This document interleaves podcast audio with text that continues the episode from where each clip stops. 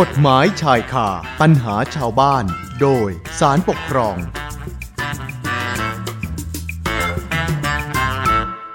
เข้าสู่ช่วงเวลากฎหมายชายคาปัญหาชาวบ้าน โดยสารปกครองกันต่อนะคะ คุณผู้ฟังคะถ้าพูดถึงเรื่องที่ดินเนี่ยก็มีมากมาย หลากหลายประเภทเลย แล้วก็หนึ่งในนั้นก็คือ ที่ดินสาธารณประโยชน์คำว่าที่ดินสาธารณประโยชน์เนี่ยนะคะ ก็หมายถึงว่า เป็นที่ดินที่เป็นสาธารณสมบัติสำหรับประชาชน ใช้ประโยชน์ร่วมกัน คือใครจะเข้าไปยึดถือครอบครองเพื่อประโยชน์เฉพาะตัวเนี่ยไม่ได้ เว้นแต่จะได้รับอนุญาตจากเจ้าหน้าที่ ตามที่กฎหมายกำหนดไว้ หลายท่านก็อาจจะสงสัยนะคะว่าเอแล้วที่ดินสาธารณประโยชน์เนี่ยนะคะ ครอบคลุมที่ดินในลักษณะไหนยังไงบ้าง และถ้าหากว่ามีใครไปฝ่าฝืนลุกล้ำเข้าไปใช้ประโยชน์แล้วจะมีความผิดยังไง วันนี้คดีปกครองที่วิทยากรจะนำมาเล่าสู่กันฟังเนี่ยนะคะ คือเป็นกรณีพิพาทเกี่ยวกับ การถมดินลุกร้ำทางสาธารณะ ซึ่งหน่วยงานส่วนท้องถิ่น พอทราบเรื่อง ก็มีการออกคำสั่งให้เจ้าของที่ดินดำเนินการปรับพื้นที่ให้เข้าสู่สภาพเดิม ปรากฏว่าเจ้าของที่ดินเขาก็ไม่ดื้อนะ เขาก็ยินยอมปรับที่ดิน คืนสู่สภาพเดิมตามคำสั่ง เรื่องก็น่าจะจบลงเพียงเท่านี้ แต่มันไม่จบค่ะคุณผู้ฟัง เนื่องจากว่าหลังจากนั้นเนี่ยหน่วยงานที่ออกคำสั่งเองนั่นแหละค่ะ กลับนำพื้นที่ที่ว่าเนี่ยไปก่อสร้างหอถังส่งน้ำแล้วก็ร้านค้าสากรชุมชน คือจะว่าไปแล้วมันก็เหมือนกับบุกรุกแล้วก็ปิดทางสาธารณะเหมือนกันนะคะ แต่หลายท่านก็อาจจะสงสัยเหมือนดิฉันหรือเปล่าว่า เอ๊ะแล้วการกระทำแบบเนี้ยมันจะถือว่าเป็นการกระทำที่ชอบด้วยกฎหมายไหม คือหน่วยราชการน่ะสามารถนำทางสาธารณะไปใช้ประโยชน์อย่างอื่นได้ โดยไม่ผิดกฎหมายใด ๆ อย่างนั้นหรือเปล่า เป็นเรื่องที่เราต้องหาคำตอบกันนะคะ วันนี้เราจะพูดคุยกับที่ปรึกษาสำนักงานศาลปกครอง อาจารย์อนุวงศ์ซาบุตร เดี๋ยวอาจารย์มาไขข้อข้องใจ แล้วก็ให้ความรู้กับพวกเรานะคะ สัญญาณพร้อมแล้วด้วยค่ะ สวัสดีค่ะอาจารย์คะครับ สวัสดีครับคุณสุนันท์และคุณผู้ฟังที่เคารพทุกท่านครับค่ะ อาจารย์คะสำหรับคดีที่จะนำมาเล่าให้ฟังในวันนี้เนี่ย เรื่องราวความเป็นมาเป็นยังไงเหรอคะอาจารย์ ครับเอ่อคดีที่ผมจะนำมาเล่าให้ฟังในวันนี้นะครับ เรื่องมีอยู่ว่าผู้ฟ้องคดีเนี่ยนะครับทั้งสองรายเนี่ยเป็นเจ้าของกรรมสิทธิ์ที่ดินอ่อซึ่งได้รับมรดกจากพ่อของผู้ฟ้องคดีทั้งสองนะครับมีเนื้อที่เจ็ดไร่นิสุกลางวา โดยพ่อของผู้ฟ้องคดีทั้งสองเนี่ย ได้แบ่งแยกให้แก่ผู้ฟ้องคดีทั้งสองแล้วนะครับเอ่อก็ยังได้แบ่งแยกที่ดินบางส่วนเนี่ย ให้เป็นถนนสาธารณะตัดผ่านกลางแปลงที่ดินด้วยนะครับเออ ต่อมาก็ปรากฏว่าเจ้าของที่ดินเนี่ยข้างเคียงนะครับ ได้ถมที่ดินสูงกว่าพื้นถนนประมาณหนึ่งเมตรยี่สิบเซนติเมตรนะครับเพื่อก่อสร้างห้องเย็นผู้ฟ้องคดีทั้งสองก็จึงถมที่ดินของตนเอง ให้สูงเท่าเทียมกับที่ดินข้างเคียงเพื่อป้องกันไม่ให้น้ำท่วมที่ดินของตนนะครับเออโดยการถมที่ดินแปลงดังกล่าวเนี่ย ได้ถมดินทับถนนสาธารณะที่ขั้นกลางระหว่างที่ดินของผู้ฟ้องคดีทั้งสองด้วยนะครับ ทำให้มีประชาชนที่ใช้ทางสาธารณะดังกล่าวร้องเรียนต่อนายกอบตในพื้นที่ว่า การถมที่ดินของผู้ฟ้องคดีทั้งสองเนี่ยก่อให้เกิดการกีดขวางทางสัญจรไปมาของประชาชนในบริเวณดังกล่าวครับเมื่อนายกอบตตรวจสอบพบข้อจริงตามการร้องเรียนแล้วนะครับจึงได้มีคำสั่งให้ผู้ฟ้องคดีทั้งสอง ปรับพื้นที่ถมดินในทางสาธารณะนะครับ ซึ่งเป็นทางสัญจรไปมาให้กลับสู่สภาพเดิม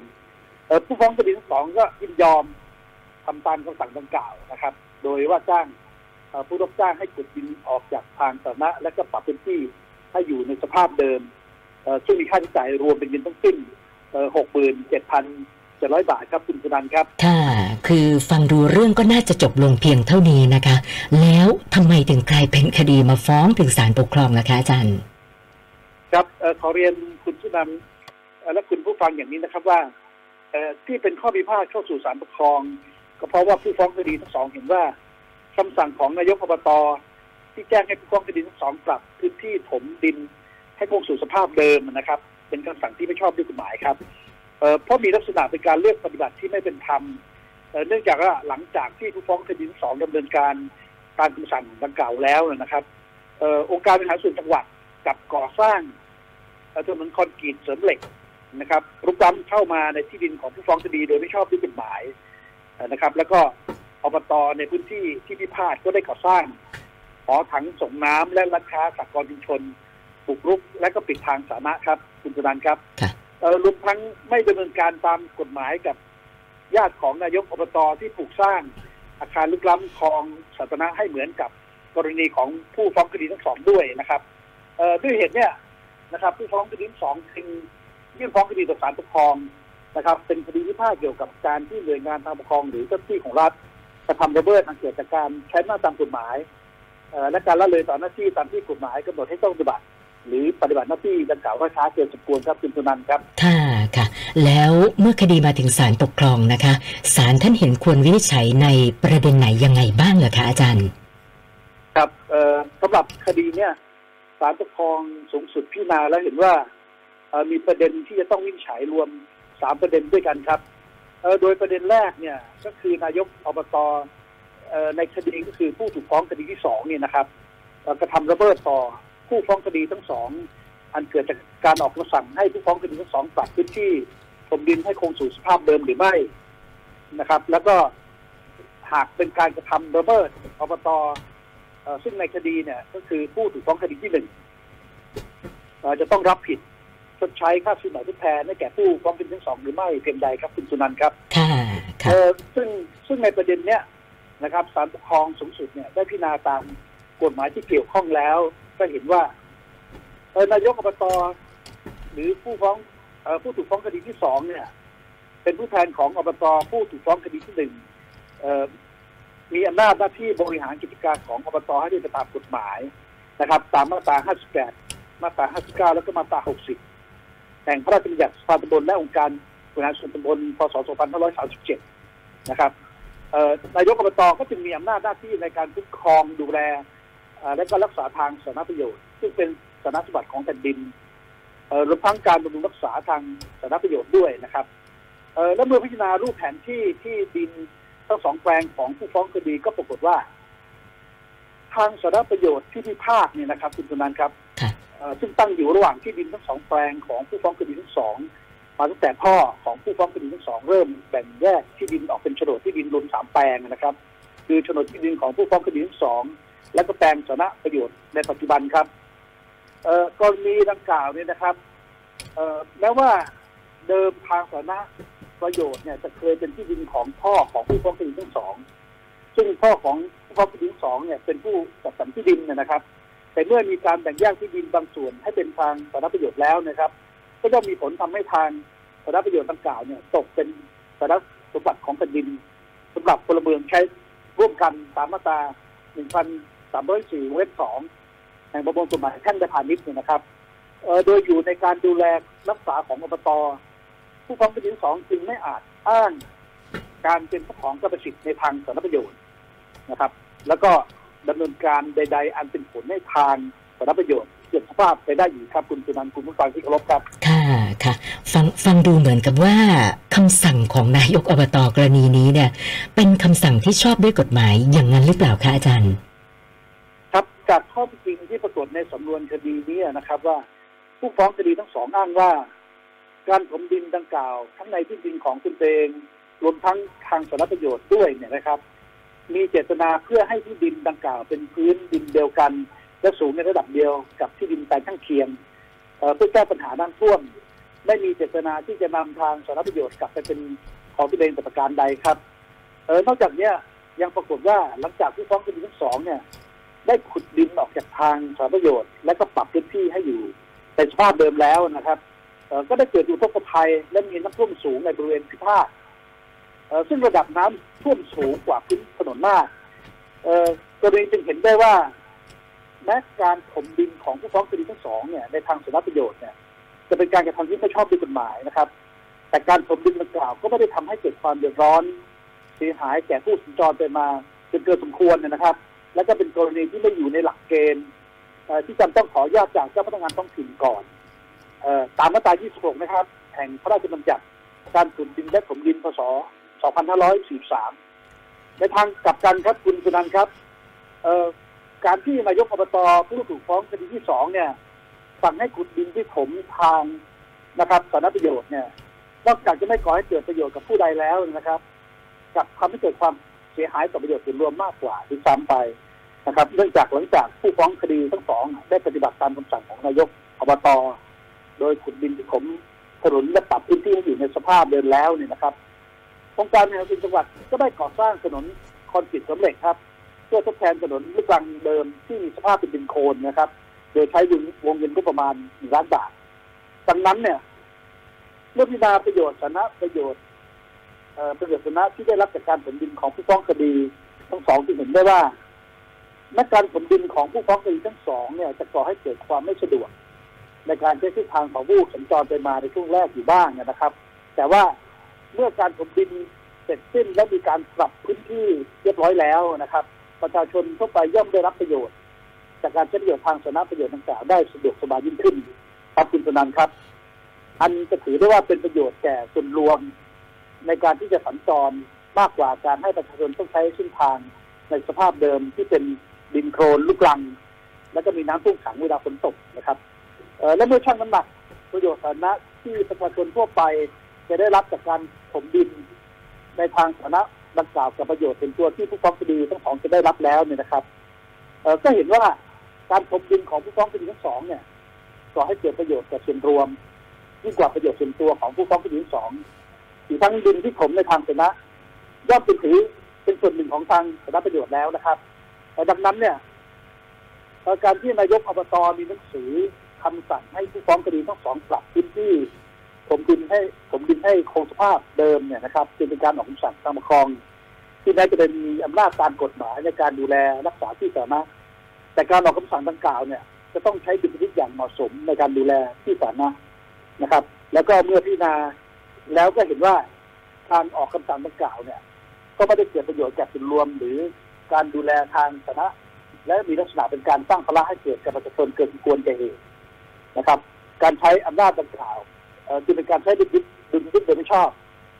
ทำให้ผู้ฟ้องคดีได้รับความเดือดร้อนเสียหายเกินสมควรและย่อมถือว่าเป็นคำสั่งที่ไม่ชอบด้วยกฎหมาย และเป็นการกระทำละเมิดต่อผู้ฟ้องคดีทั้งสองด้วยครับ คุณเป็นนันคุณจัครับค่ะ อาจารย์คะแล้วแล้วอย่างเงี้ยอบตจะต้องชดใช้ค่าเสียหายให้กับผู้ฟ้องคดีหรือเปล่าคะถูกต้องครับ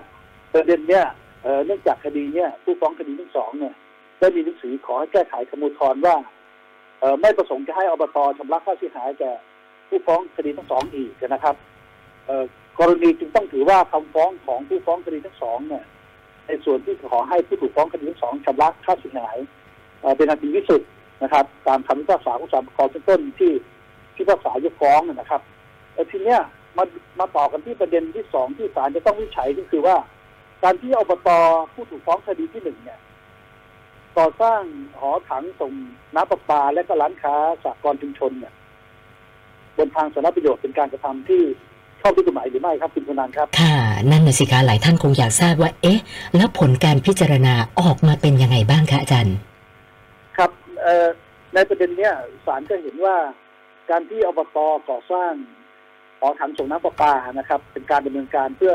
จัดให้มีน้ำเพื่อการอุปโภคบริโภคและการเกษตรนะครับ รวมทั้งการก่อสร้างร้านค้าสากลชุมชนก็เพื่อส่งเสริมกลุ่มเกษตรกรและกิจการสากลบำรุงและส่งเสริมการประกอบอาชีพของรัษฎรนะครับซึ่งในการดำเนินการตามระยะมาตรา68แห่งพระราชบัญญัติสภาตำบลและองค์การบริหารส่วนตำบลพศ2537บนทางสารประโยชน์นะครับ อันเป็นชนะสมบัติของแผ่นดินสำหรับพลเมืองใช้ร่วมกันนะครับก็อยากจะเรียนนี้นะครับว่าการก่อสร้าง หอถังส่งประปาน้ำแล้วก็ได้ส่งน้ำประปา แล้วก็ร้านค้าสากลชุมชนบนทางสาธารณประโยชน์ดังกล่าวเนี่ยจึงไม่ใช่เป็นการนำที่ดินอันเป็นสาธารณสมบัติของแผ่นดิน ประเภทพลเมืองใช้ร่วมกันไปใช้ประโยชน์อย่างอื่นนะครับ อันจะเป็นการต้องจัดหาที่ดินมาให้พลเมืองใช้ร่วมกันแทน และดำเนินการเพื่อตาพระราชบัญญัติถอนสภาพสาธารณสมบัติของแผ่นดินดังกล่าวนะครับเออแต่ว่า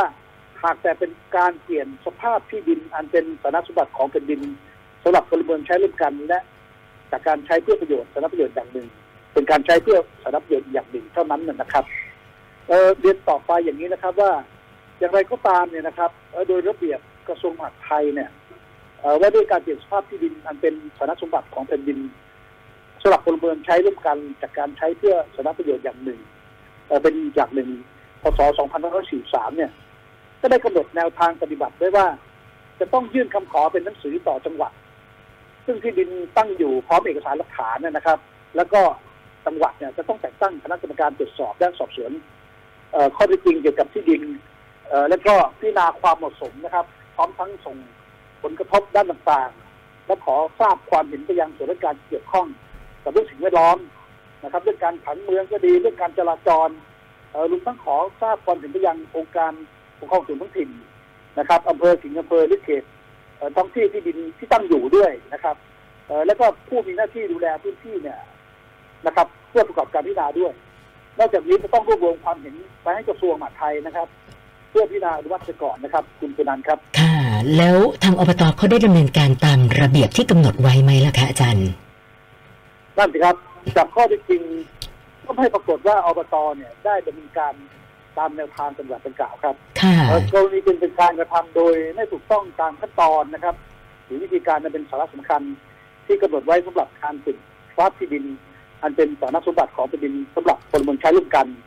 เอ่อจากการใช้เพื่อสาธารณประโยชน์อย่างหนึ่งเป็นอีกอย่างหนึ่งนะครับอันเป็นการกระทำที่ไม่ชอบด้วยกฎหมายนะครับแต่แต่อย่างไรก็ดีครับคุณชนันท์ครับเอ่อความไม่ชอบด้วยกฎหมายดังกล่าวเนี่ย ก็สามารถแก้ไขด้วยในการดำเนินการให้เป็นไปตามแนวทางปฏิบัติเอ่อ ตามที่ระเบียบกระทรวงมหาดไทยกำหนดไว้นะครับ ดังนั้นเนี่ยจึงยังไม่ควรพิพากษาให้อบตริถอนหอถังส่งน้ำประปา และก็ร้านค้าสหกรณ์ชุมชนที่พิพาทกันในคดีนี้นะครับเเพื่อให้กลับเป็นคืนเป็นเขตทางสาธารณประโยชน์ในทันทีเเหตุผลนะครับ ก็เนื่องจากจะก่อให้เกิดความเสียหายต่อประโยชน์สาธารณะทั้งในแง่งบประมาณที่ใช้ในการดำเนินการโครงสร้างนะครับ และเจ้าที่จะต้องใช้ในการรื้อถอน และประโยชน์ของประชาชนที่ใช้ประโยชน์จากขอถังส่งน้ำประปา และก็ร้านค้าสหกรณ์ชุมชนดังกล่าว